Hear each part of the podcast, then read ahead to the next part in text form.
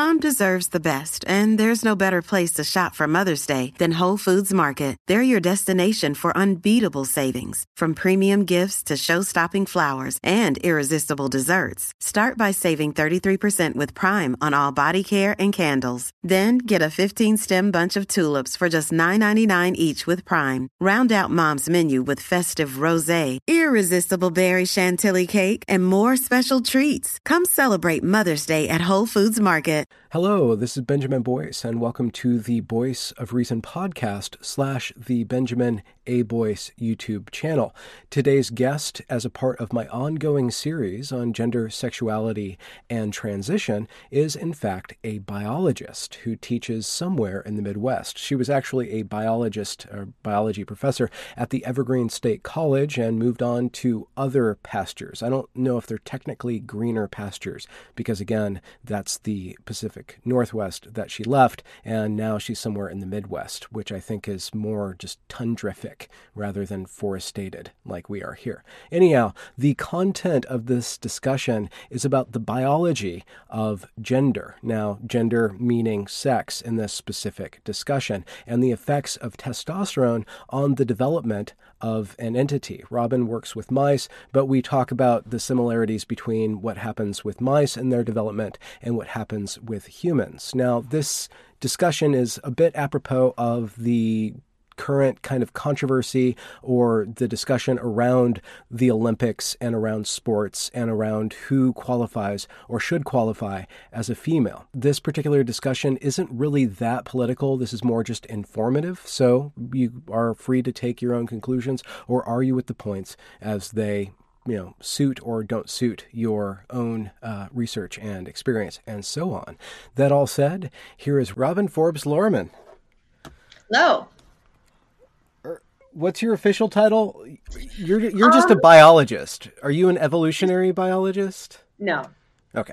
Um, I am a biologist, assistant, assistant professor at Ripon College, and my specialty, I would say, is behavioral neuroendocrinology. Um, okay. And I teach anatomy and physiology here. And you do research too, right? Yeah. With little I study sex things. in rats. Um, so using a rat model, um, looking at hormones and um, development that's okay. the behavioral neuroendocrinology, so the brain and hormones, um, how hmm. hormones relate to the brain and behavior. Okay. And then I study a model of, of sex differences in the in the in the brain. Okay. And in what way does your research on mice potentially map onto sorry rats onto the the humanoid? So we study, um, you know, a lot of the brain regions in rats are comparable enough that we can look at the role of certain brain regions um, and developmental processes, that how hormones affect them, certain gene expression, um, but then relate to how the brain is organized. Um, and mm. of hmm. course, there's differences between rats and humans, but it's like any basic research, it tells us a piece of the story that can tell us about brain development, um, models for social be for certain disorders such as um, social behaviors, depressant-like behaviors that are not perfect correlates, but we can look at behaviors in rodents that are of interest to certain disorders in humans. Okay. And the whole sex uh, topic is pretty well. I guess it's an anciently incendiary topic. This, I suppose so. Yeah, goes back um, quite a ways, right? Right, and then there's been differences in. So on one hand, there's a push to look at more sex differences in terms of a lot of the research we've done in physiology, for example, and medical in the medical field has focused on males. So then we're yeah. giving. There's been cases where we're either overdosing females or giving them a drugs. So actually, zolpidem, um, Ambien is a, a big one that we were. Turns out we were overdosing females on this drug for oh. years because it was studied in males, right? So the doses, how it's metabolized, you know, liver enzymes, how the liver functions is all studied in, in males. Of course, one thing is just a weight difference. Um, but even besides that, there's physiological processes that are different in females that weren't studied. Um, so on one hand, there's a push to study females as a, a a subset of humans that need to be um, looked at. On the other hand, there's a lot of controversy around it in terms of, well, when are the differences? When aren't there? When do they matter? And when you get to the behavior and cognitive aspect, right, that's where you get to the whole Google memo thing of when do the differences yeah. matter and when don't they, and who how do we interpret some of that data? And then how do we act on that? I guess Right. interpret and then act on that. Right. What do we what do we do about that? So definitely the difference in, in medicine versus kind of the behavior. I, people see it differently. To me, it's I'm a biologist, right? So I see um, differences as biology, and then of course what we do about that biology, how we act on it, is partially sometimes outside of my field, but also um, Yeah. it's nuanced, right? And Yeah. um, And it's It's culturally informed. right. So, have you been affected, or have you any thoughts or considered about the? Uh, it seems like a certain sort of gender ideology is trying to reinterpret science, or at least try to uh, abolish our idea of sex. At least in like Nature, I believe, is pushing the magazine. Nature has published a, a couple articles that are trying to abolish the idea that there is any sex difference. And it seems like that is informed not by science itself, but more of a gender theory. Have you seen that taking place at all, or are you pretty uh, just focusing on the data and? I'm mostly focused on the data myself. I did so I taught a course this semester on um, the biology of sex and gender differences. So we did we approached it from a biological standpoint, but we considered right what is sex, what's gender, and why are we looking at when does sex first of all the prof mechanisms right? So sex differences there is a whole lot of biology we understand a really cool biology um, about how males and females are differentiate and then how that also can sometimes is not always as clear cut. And these um, differences of sexual development that are coming up in sports right now right?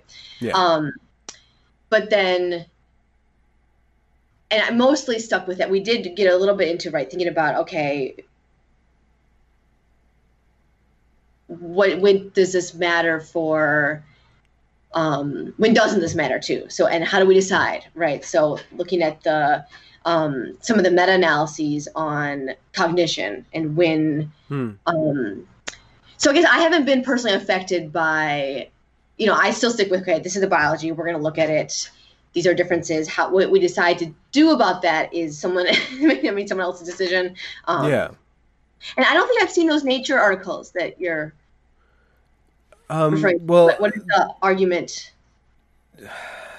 uh, a uh, evolutionary biologist uh, named Colin Wright on Twitter uh, rebuts them uh, pretty thoroughly, and also I believe last week the New York Times uh, also ran an op-ed that was pushing the narrative that. Uh, sex doesn't really matter or sex is socially constructed and and specifically if i'm recalling correctly uh, Colin is taking down a univariate analysis of sex differences to say that there's no one single uh, way that the sexes are differentiated because there's always a variable within any given one uh, level of analysis. But if you look at multivariate analysis of sex differences, there's very uh, pretty strong corollary between or difference between males and females if you look at different levels at one and time. he's using the term sex not gender yeah.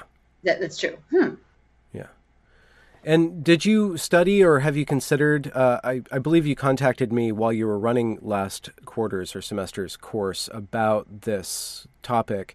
Uh, you investigated a little bit about the trans uh, issue, or, or I guess the, the trans Yeah. research. So when we got to the brain so and i studied the brain so we in the course we went through you know sexual differentiation of the the genitals and that happens early in development and then brain differentiation happens after that.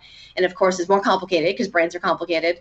Um, but we got when we got there um, we touched upon the, bio, the biological basis of transgender ism um, so and what we know about it it's really hard to study you, you, it, the, the hard thing is, you know, in an animal model, we can't. There is no gender.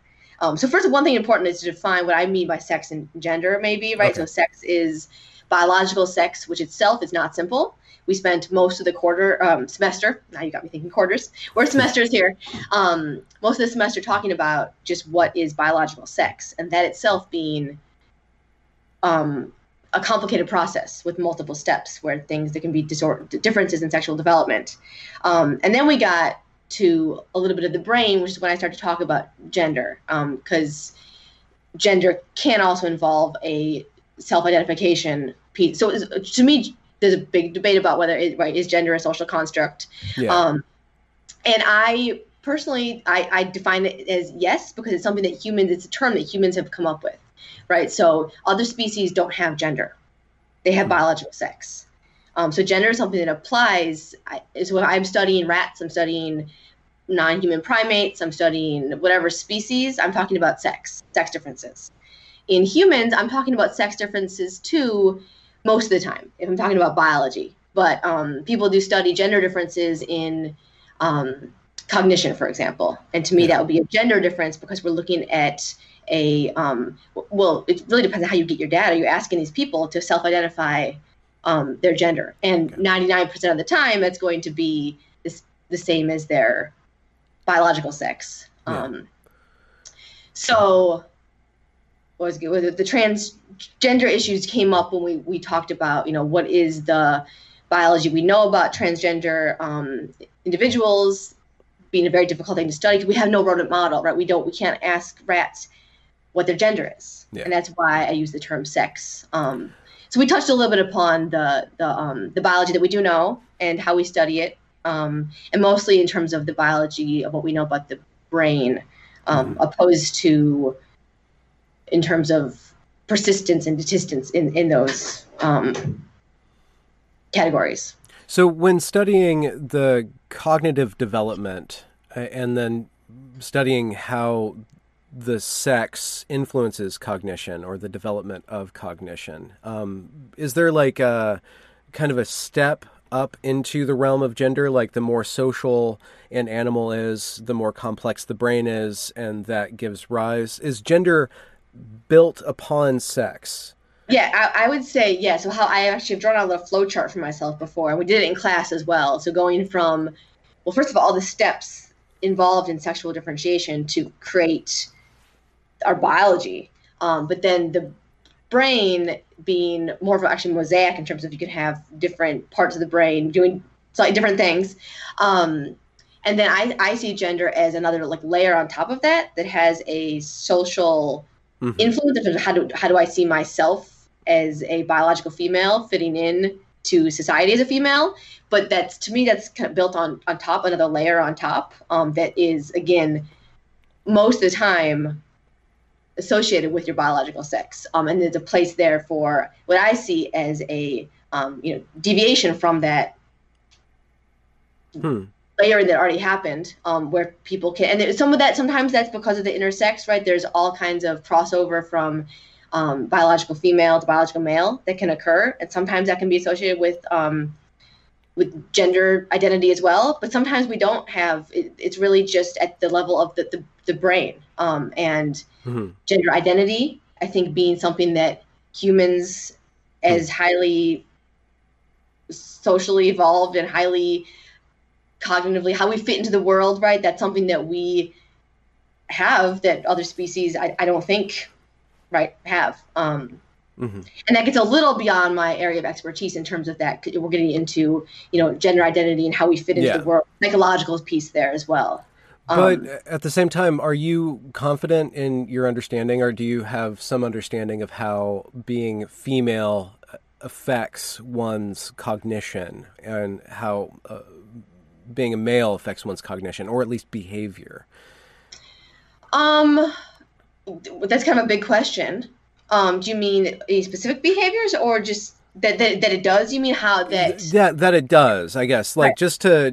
Uh, okay, we both were at Evergreen for a period of time, and one of the truisms at Evergreen that I heard would pop up kind of out of nowhere is that gender is a social construct, and that everybody knows that gender is a social construct. I had a history professor just say that in the middle of a lecture, like fact, fact, gender is a social construct, fact, fact, fact. And I never really saw how that was broken down. I kind of understand now that there's a political implication to saying that gender is a social construct, but I want to, I, I still think that in order to say that, we need to kind of really grapple with how is sex informing our gender? How is right. biology backing up my behaviors or, or kind of pushing right. me in a certain certain pattern of behavior and that's that's again how I see it is I would agree that gender is a social construct, but that's in terms of the language, right? That's the, that's a term we use. It's a social this level of gender identity that other species don't have. But our I would also argue that our our gender is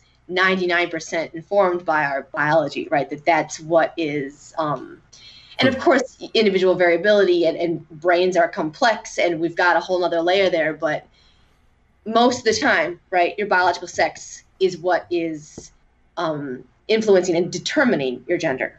Mm-hmm. That doesn't mean it always does. Mm-hmm. Um, and and there are hypo, you know hypo, biological bases of you know brain differences we found in individuals tra- with trans who are transgender. Um, there's mm. some biological um, theories about why this happens in terms of developmental mismatch in between between when your genitals develop and your brain um, develops, and that there can be that the brain is more of a mosaic of hmm. masculine and feminine traits. Um, okay. But uh, again, there the biggest thing that determines males and females. We haven't gone through this yet, but the biggest thing is just testosterone during, um, especially during early development and it's a huge difference, right? That, that males have this testosterone acting in the brain and females don't. Um, there's actually some theories, though, it's really interesting to show that there's biological um, bases for actually decreasing sex differences. So we've got this huge effect of testosterone. There's some data that there's um, hmm. other factors that act to reduce that, so that there's actually evolution mechanisms to reduce sex differences in behavior that would be even greater because of this huge biological difference we have in testosterone.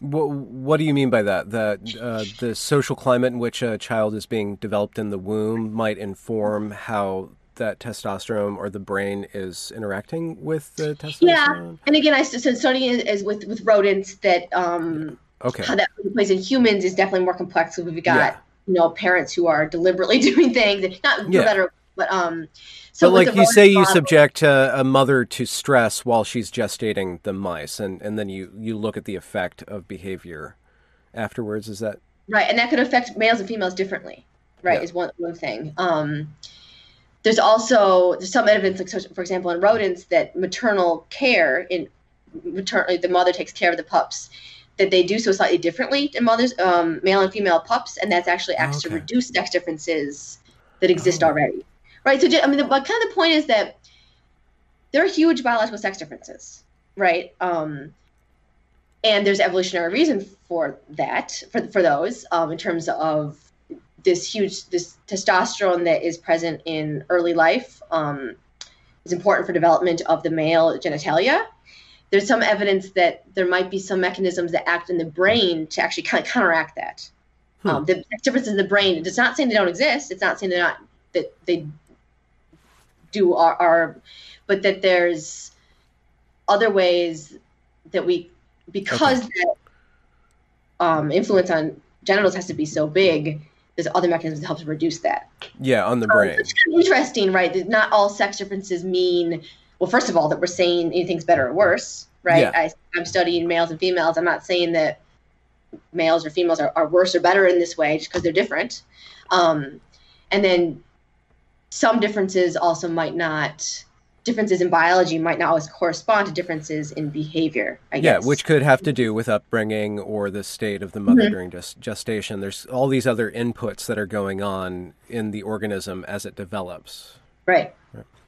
Would it you... may be actually important evolutionarily as well. Some some of those. Um, do you do you have an idea of when testosterone was uh, started to be used by uh, biology as a mechanism or as something in order to differentiate the sexes? Do you know, like, when in the development or the evolutionary development of creatures? Interesting question. Um, so, to get at that, I would say we have to get at evolution of the testes, right? So, the testes are what produce testosterone.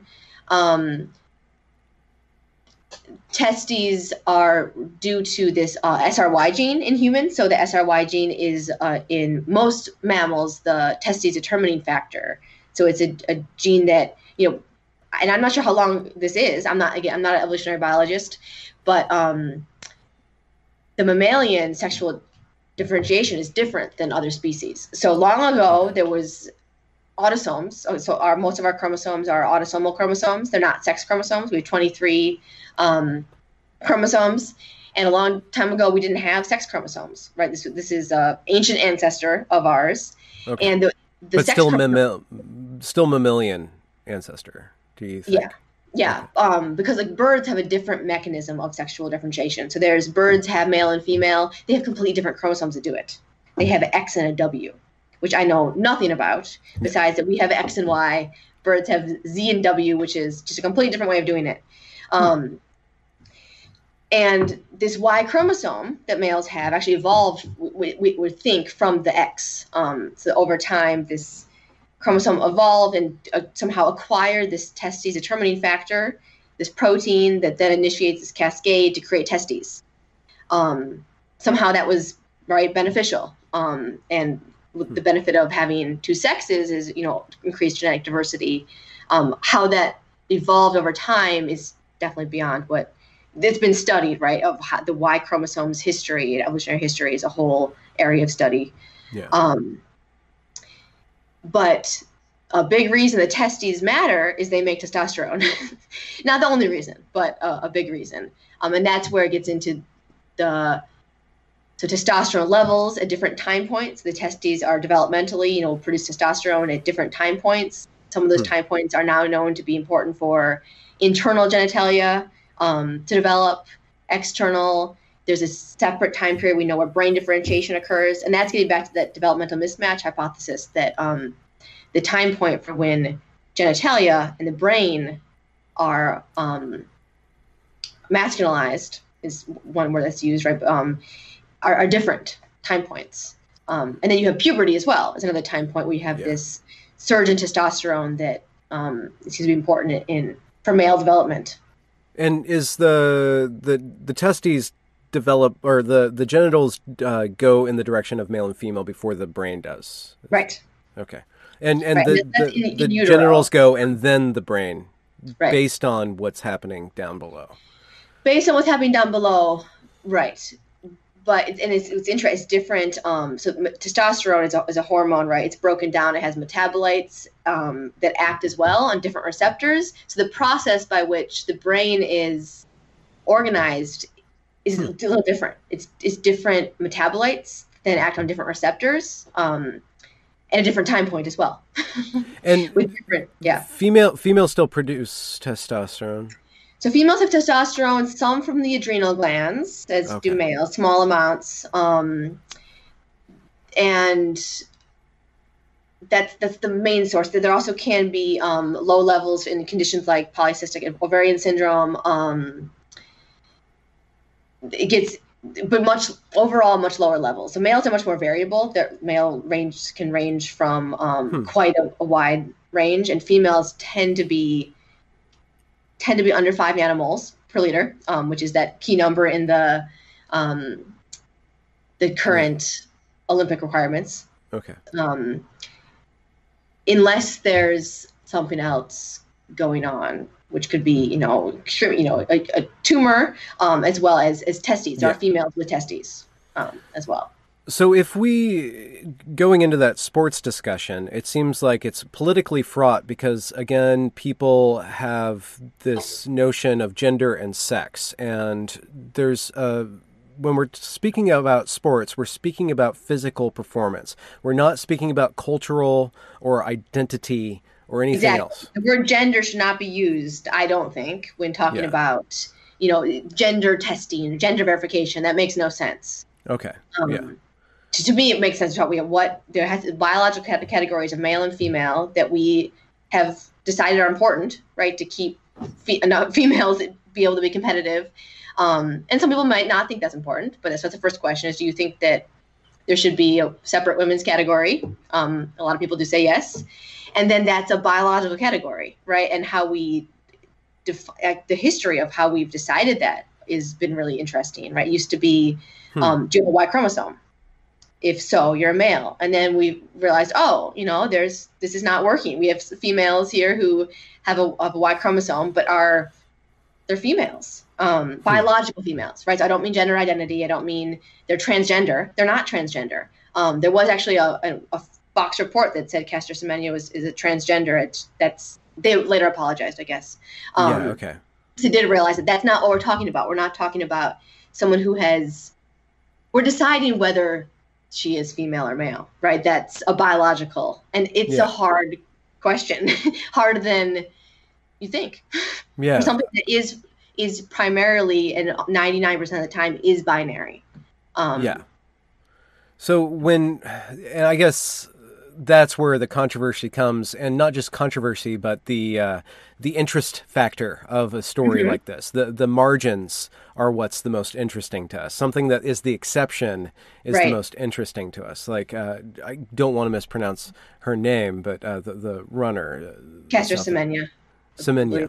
Semenya. Um, so I was just reading some articles about her, and one said that she is XY, but it linked to a, another article, and it didn't seem to tell me enough about it. But right, I believe that her medical records have not been released. Mm-hmm. There's a lot of theory about what she is, which on one hand feels kind of weird to me to be talking about yeah. this individuals and what she might be. On the other hand, I I like to believe that the more we understand the biology, that the more fair we could ultimately be. And the hmm. extreme hmm. case of not understanding her biology is to call her transgender individual, right? That's wrong. so to me, that it makes sense to me to. And at one point, I know she was going. There was some maybe some test leaks. There was she was going to share more results than she, now she is. I'm not sure. Um, mm-hmm. But there's definitely um, some that I believe is at least accepted to be known about her biology in terms of yeah. um, yeah. But then there's there's so there's that case which uh, there's enough ambiguity to say that she always identified and thought she was female from mm-hmm. the get go, uh, you know, and, and, rose up through the ranks. And then there's other cases of transgender, uh, you know, males who were males went through male puberty and then identified as the other sex. Like there was a uh, some track uh, stuff that happened, I believe, in North Carolina, where two trans women uh, just completely blew away all the females in the category. Mm-hmm. Uh, I think it was it was a sprint of some sort, and th- that's a whole other controversy, right? Right. So these are individuals who have either surgically transitioned or lowered testosterone levels. I think it's the current yeah. requirement is that if you're going from a male to female um, transition and trying to, to compete that there's a um, testosterone level which is not going to change. But so the question is, what is the impact of hormones up to that point, and through development, through puberty, do those matter too? Um, that that's a quite a question. I think you're. Yeah. It's, it's a different question than circulating. So there's circulating testosterone, which is Caster Semenya's um, question, right? Is what what levels matter that are circulating versus levels that you've been brought up with, which actually do apply to Caster Semenya as well, right? She did have whatever testosterone she has now, she's had throughout development as well. Mm-hmm. Um, mm-hmm. But there are different time points that we, and that's that's where my research does look at a bit is what's the role of, for example, testosterone. I don't look at athletics for my um, my own research in, in, rats. That'd be really interesting, though. Um, but what is the impact of testosterone at different time points, and then how is that different than circulating levels? Um, so, what are some of those uh, impacts then?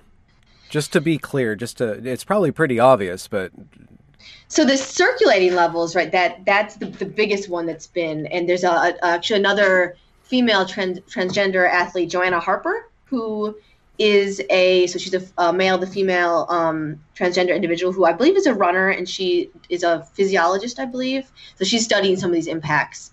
And her argument is that circulating testosterone is what matters the most right? So on muscle mass um, and, and performance um, and so by circulating testosterone that means to say that the body produces this. It's not injected as opposed to and I also mean that it's present at that time. So the other word for it is activating. So it is um, in someone who has testes that are active. So you post puberty, especially, you've got circulating throughout your body um, the effects of that testosterone. If you were to um, go through a surgical transition or, or, take drugs to lower testosterone, you no longer have that those same levels, right? Versus um, there are certain conditions. We talked about female testosterone before. There's a condition called um, con- congenital adrenal hyperplasia, CAH, in females that results in high levels of testosterone early in development.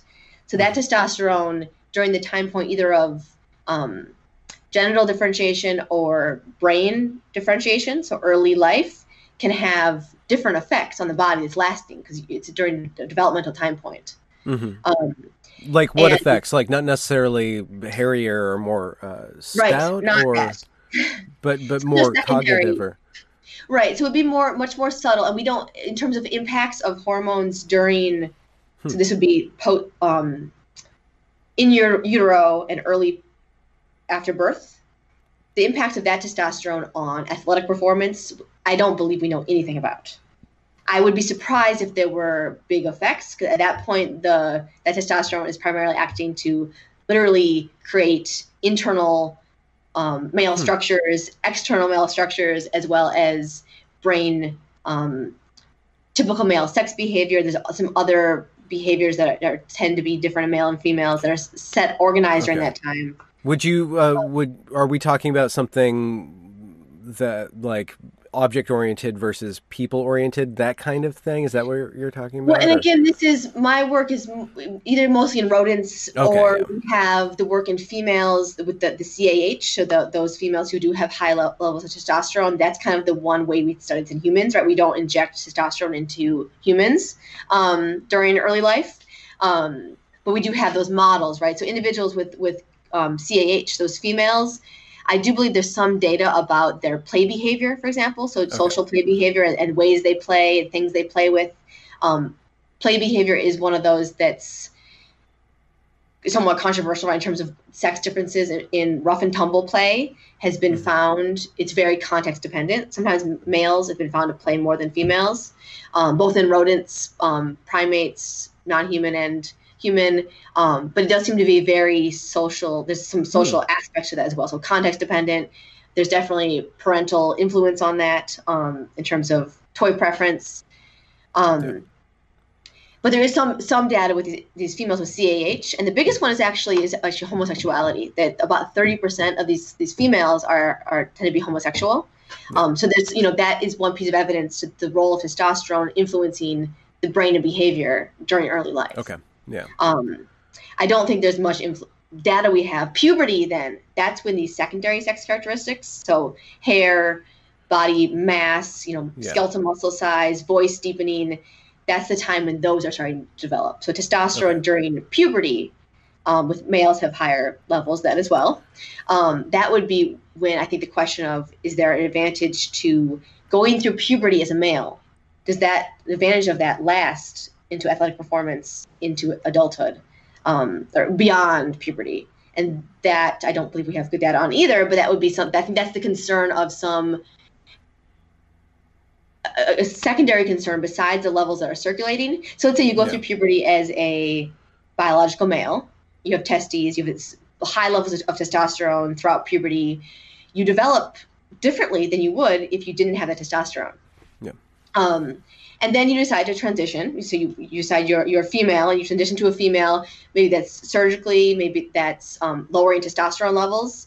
Um, and it, hmm. this, so the question is, if you do lower those levels, was there still an advantage if you go into puberty as a male? And I think there's not much evidence to say that there is. At, at this point, the um, requirements, the um, IAAF does allow it's all about that circulating level. So as long as okay. you change that, and that's what's consistent with what we're asking, what they're now asking for Caster Semenya is to lower that level of her circulating testosterone to be hmm. in the female range.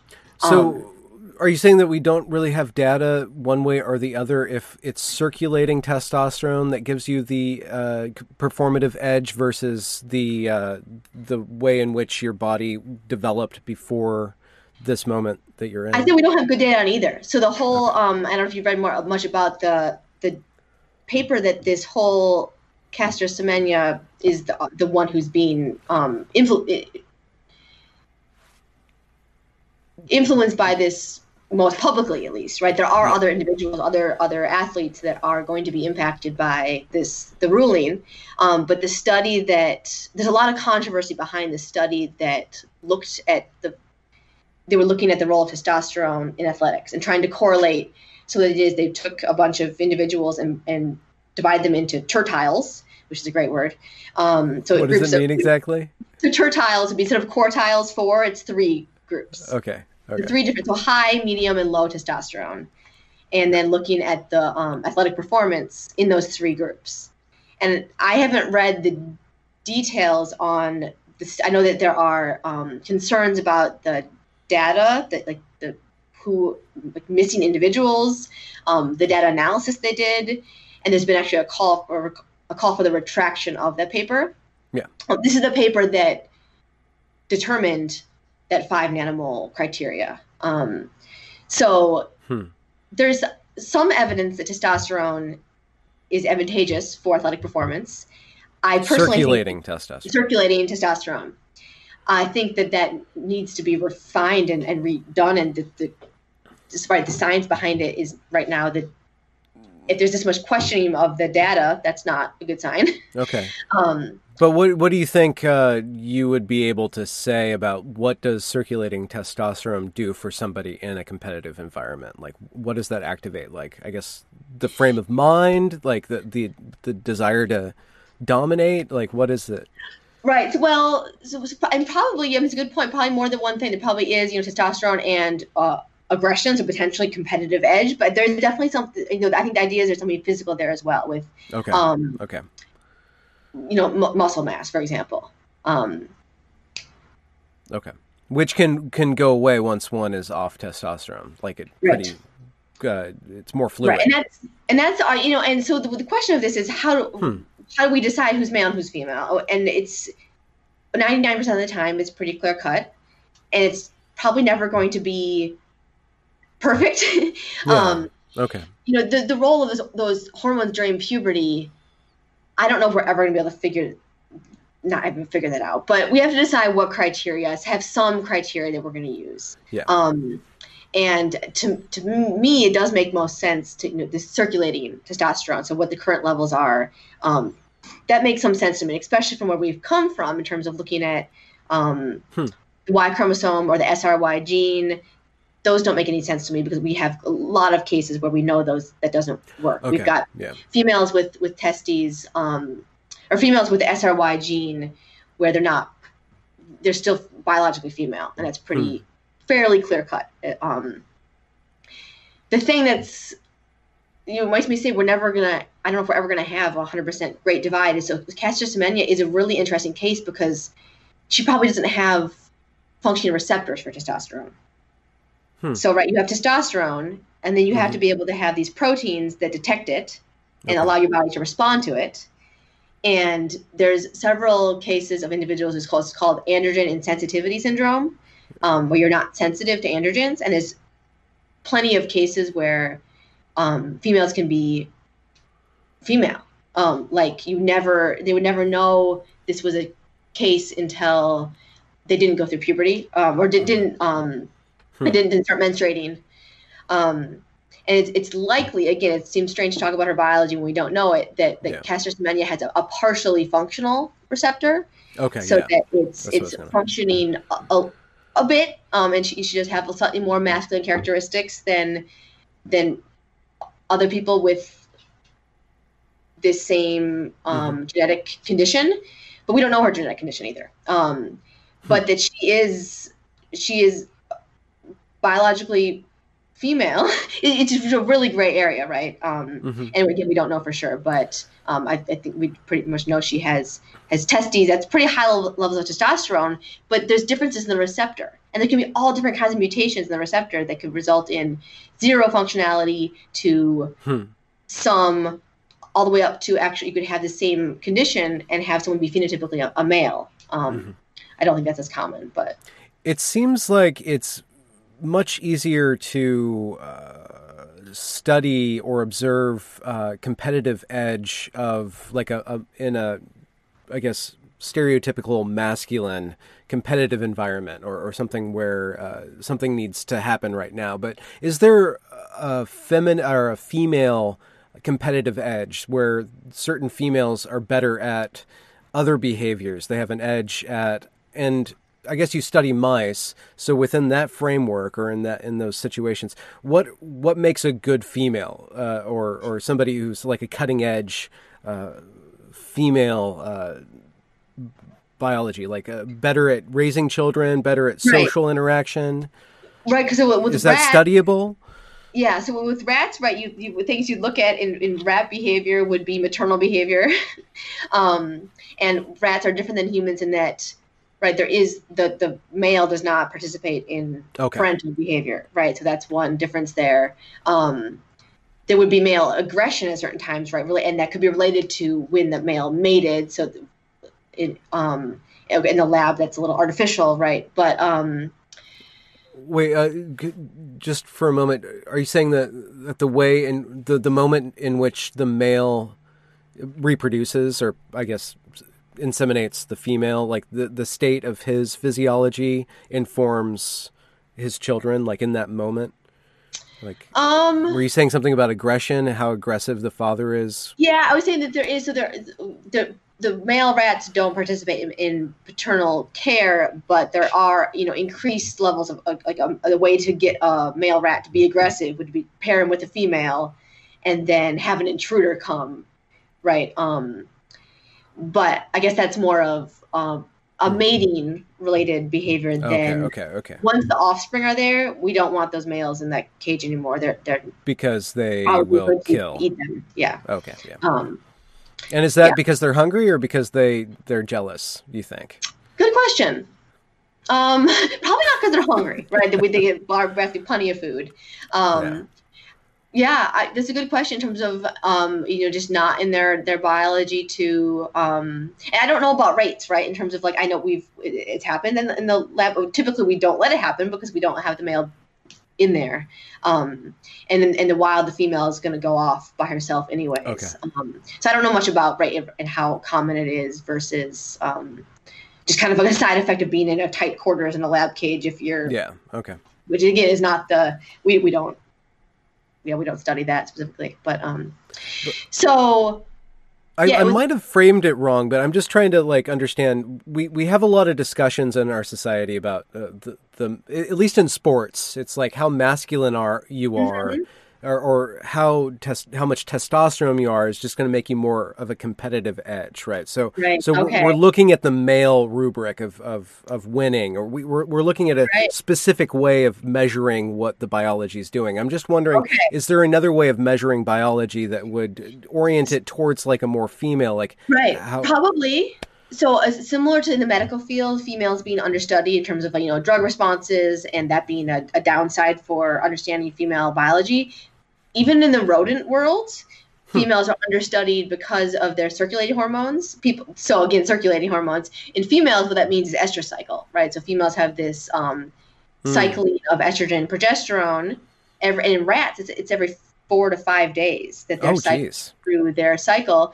So That's a, lot, lot of cramps. Researchers don't want to study that, right? It's a pain. Like you don't want to have either. You have to know where they are in their cycle or manipulate it or, so um, not to say that there aren't researchers who studies study females specifically. Um, and I'm, I'm actually planning to do a study in the fall that's looking at um, actually i'm going to be looking at cognitive behavior across the estrous cycle. So i'll be looking at changes in cognition um, hmm. across the estrous cycle. It's not studied very much because again it's males are testosterone's easier to manipulate. It's males i mean their levels probably do vary, but we kind of ignore it. It was like, okay, males have testosterone, easy to study. Um, in my work, sometimes we even give low levels of testosterone to females in order to just kind of give them, hmm. make them simpler, right? So the female biology, even in rats, I think is understudied. You're and, saying that, no matter what, the female is is a mystery and a, and a, and a riddle that that right. everybody's. yes. Yeah. Hmm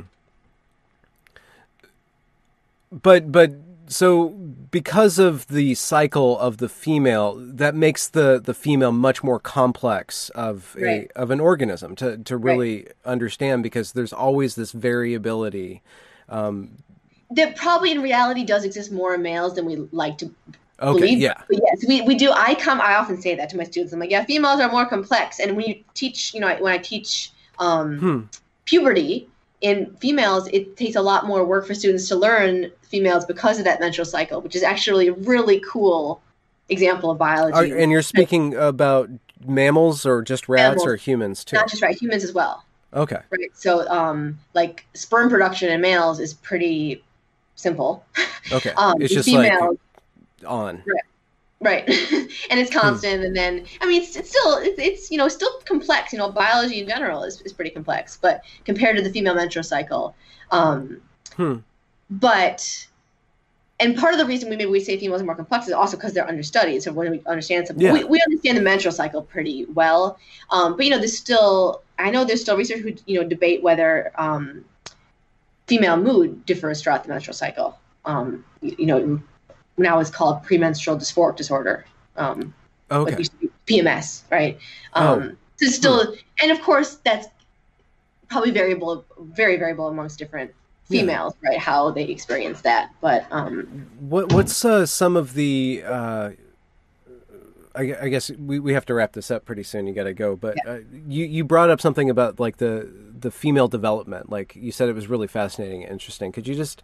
It seems like some of the topics that I'm covering have to do with uh, the one thing that I'm trying to study or, or give uh, interviews about is rapid onset gender dysphoria, which seems to be affecting females specifically. And there's research to show that uh, females within a certain age range are very susceptible to a, a social uh, contagion, or or they they manifest um, a, a similar way of processing uh, despair or like uh, psychological discomfort. They, they'll all converge um, on on the same problem, such as anorexia. Like like that was a very not fashionable. I don't mean that uh, in, in a slanderous way, but it seems that that f- there's something about the female development that makes them very susceptible to to a kind of a group behavior. I'm wondering if like if you've seen that or studied that, or or what would what's going on in the female when she's going through puberty that would that that is much more complex or, or has a different social um,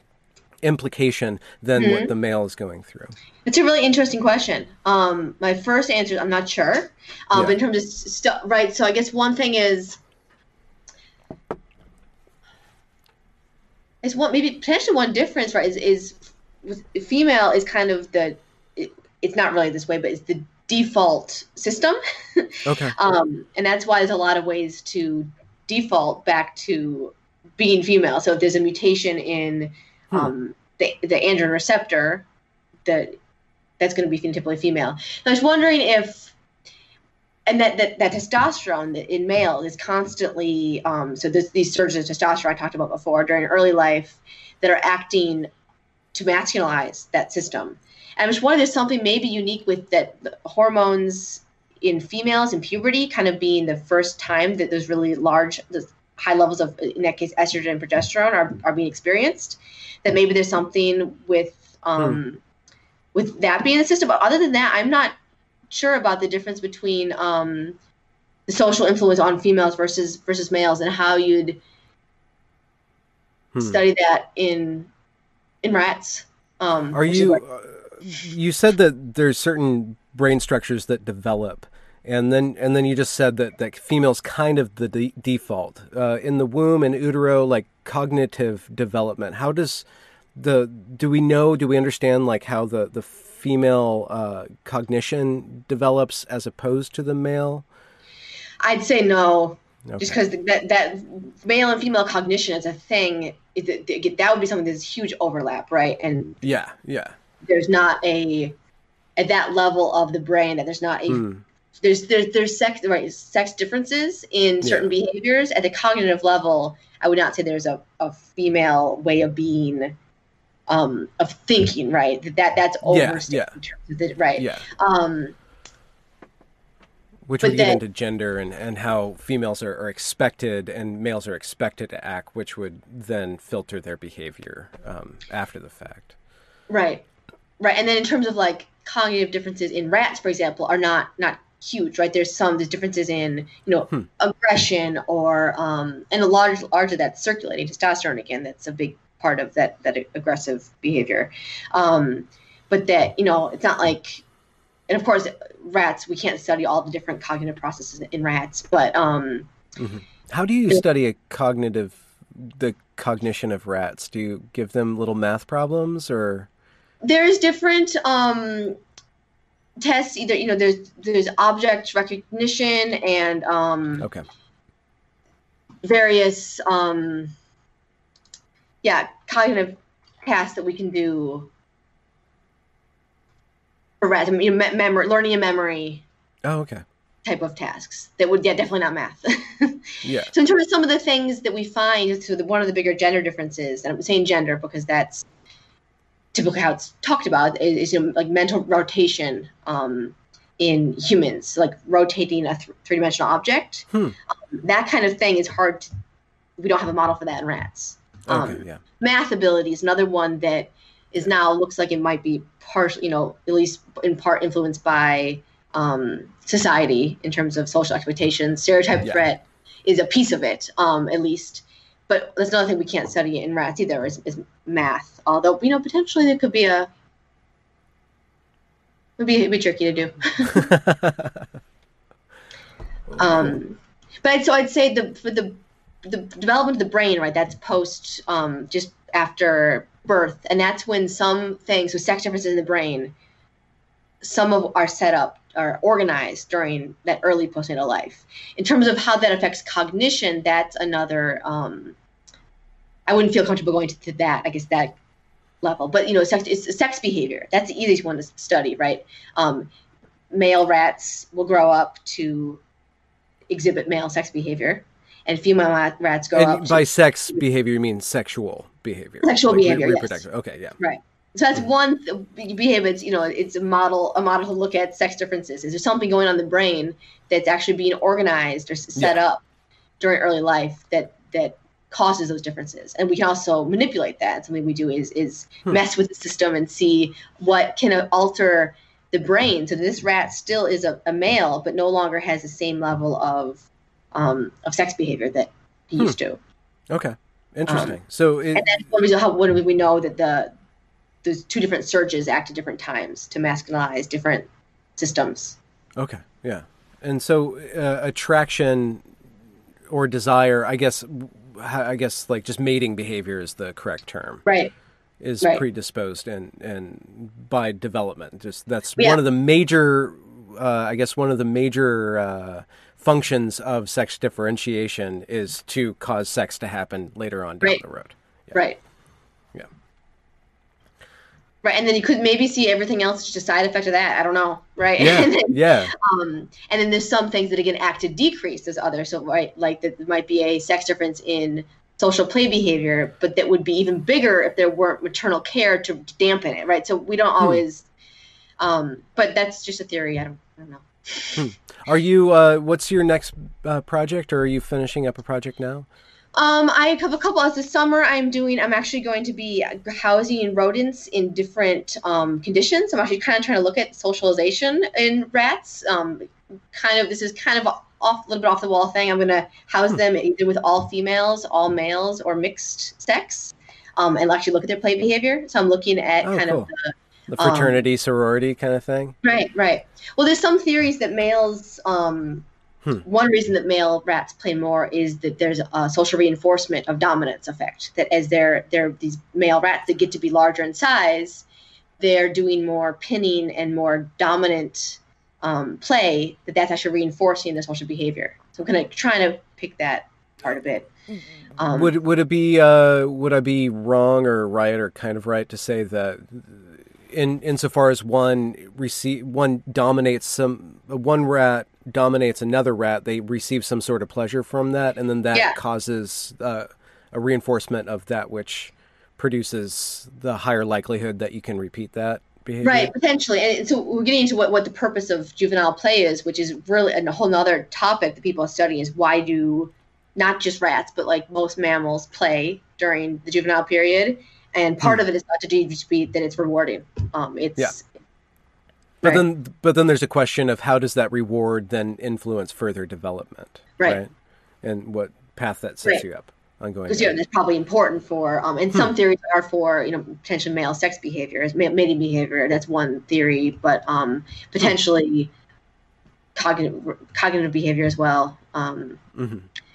yeah so that i'm also going to be looking at cognition across the estrous cycle in the in the, in the fall looking at Wow. the um, changes in cognition like it's And been you say every four days. That's the length of the cycle. four to five days i believe yeah Okay. And how do do you know like how how big of a difference?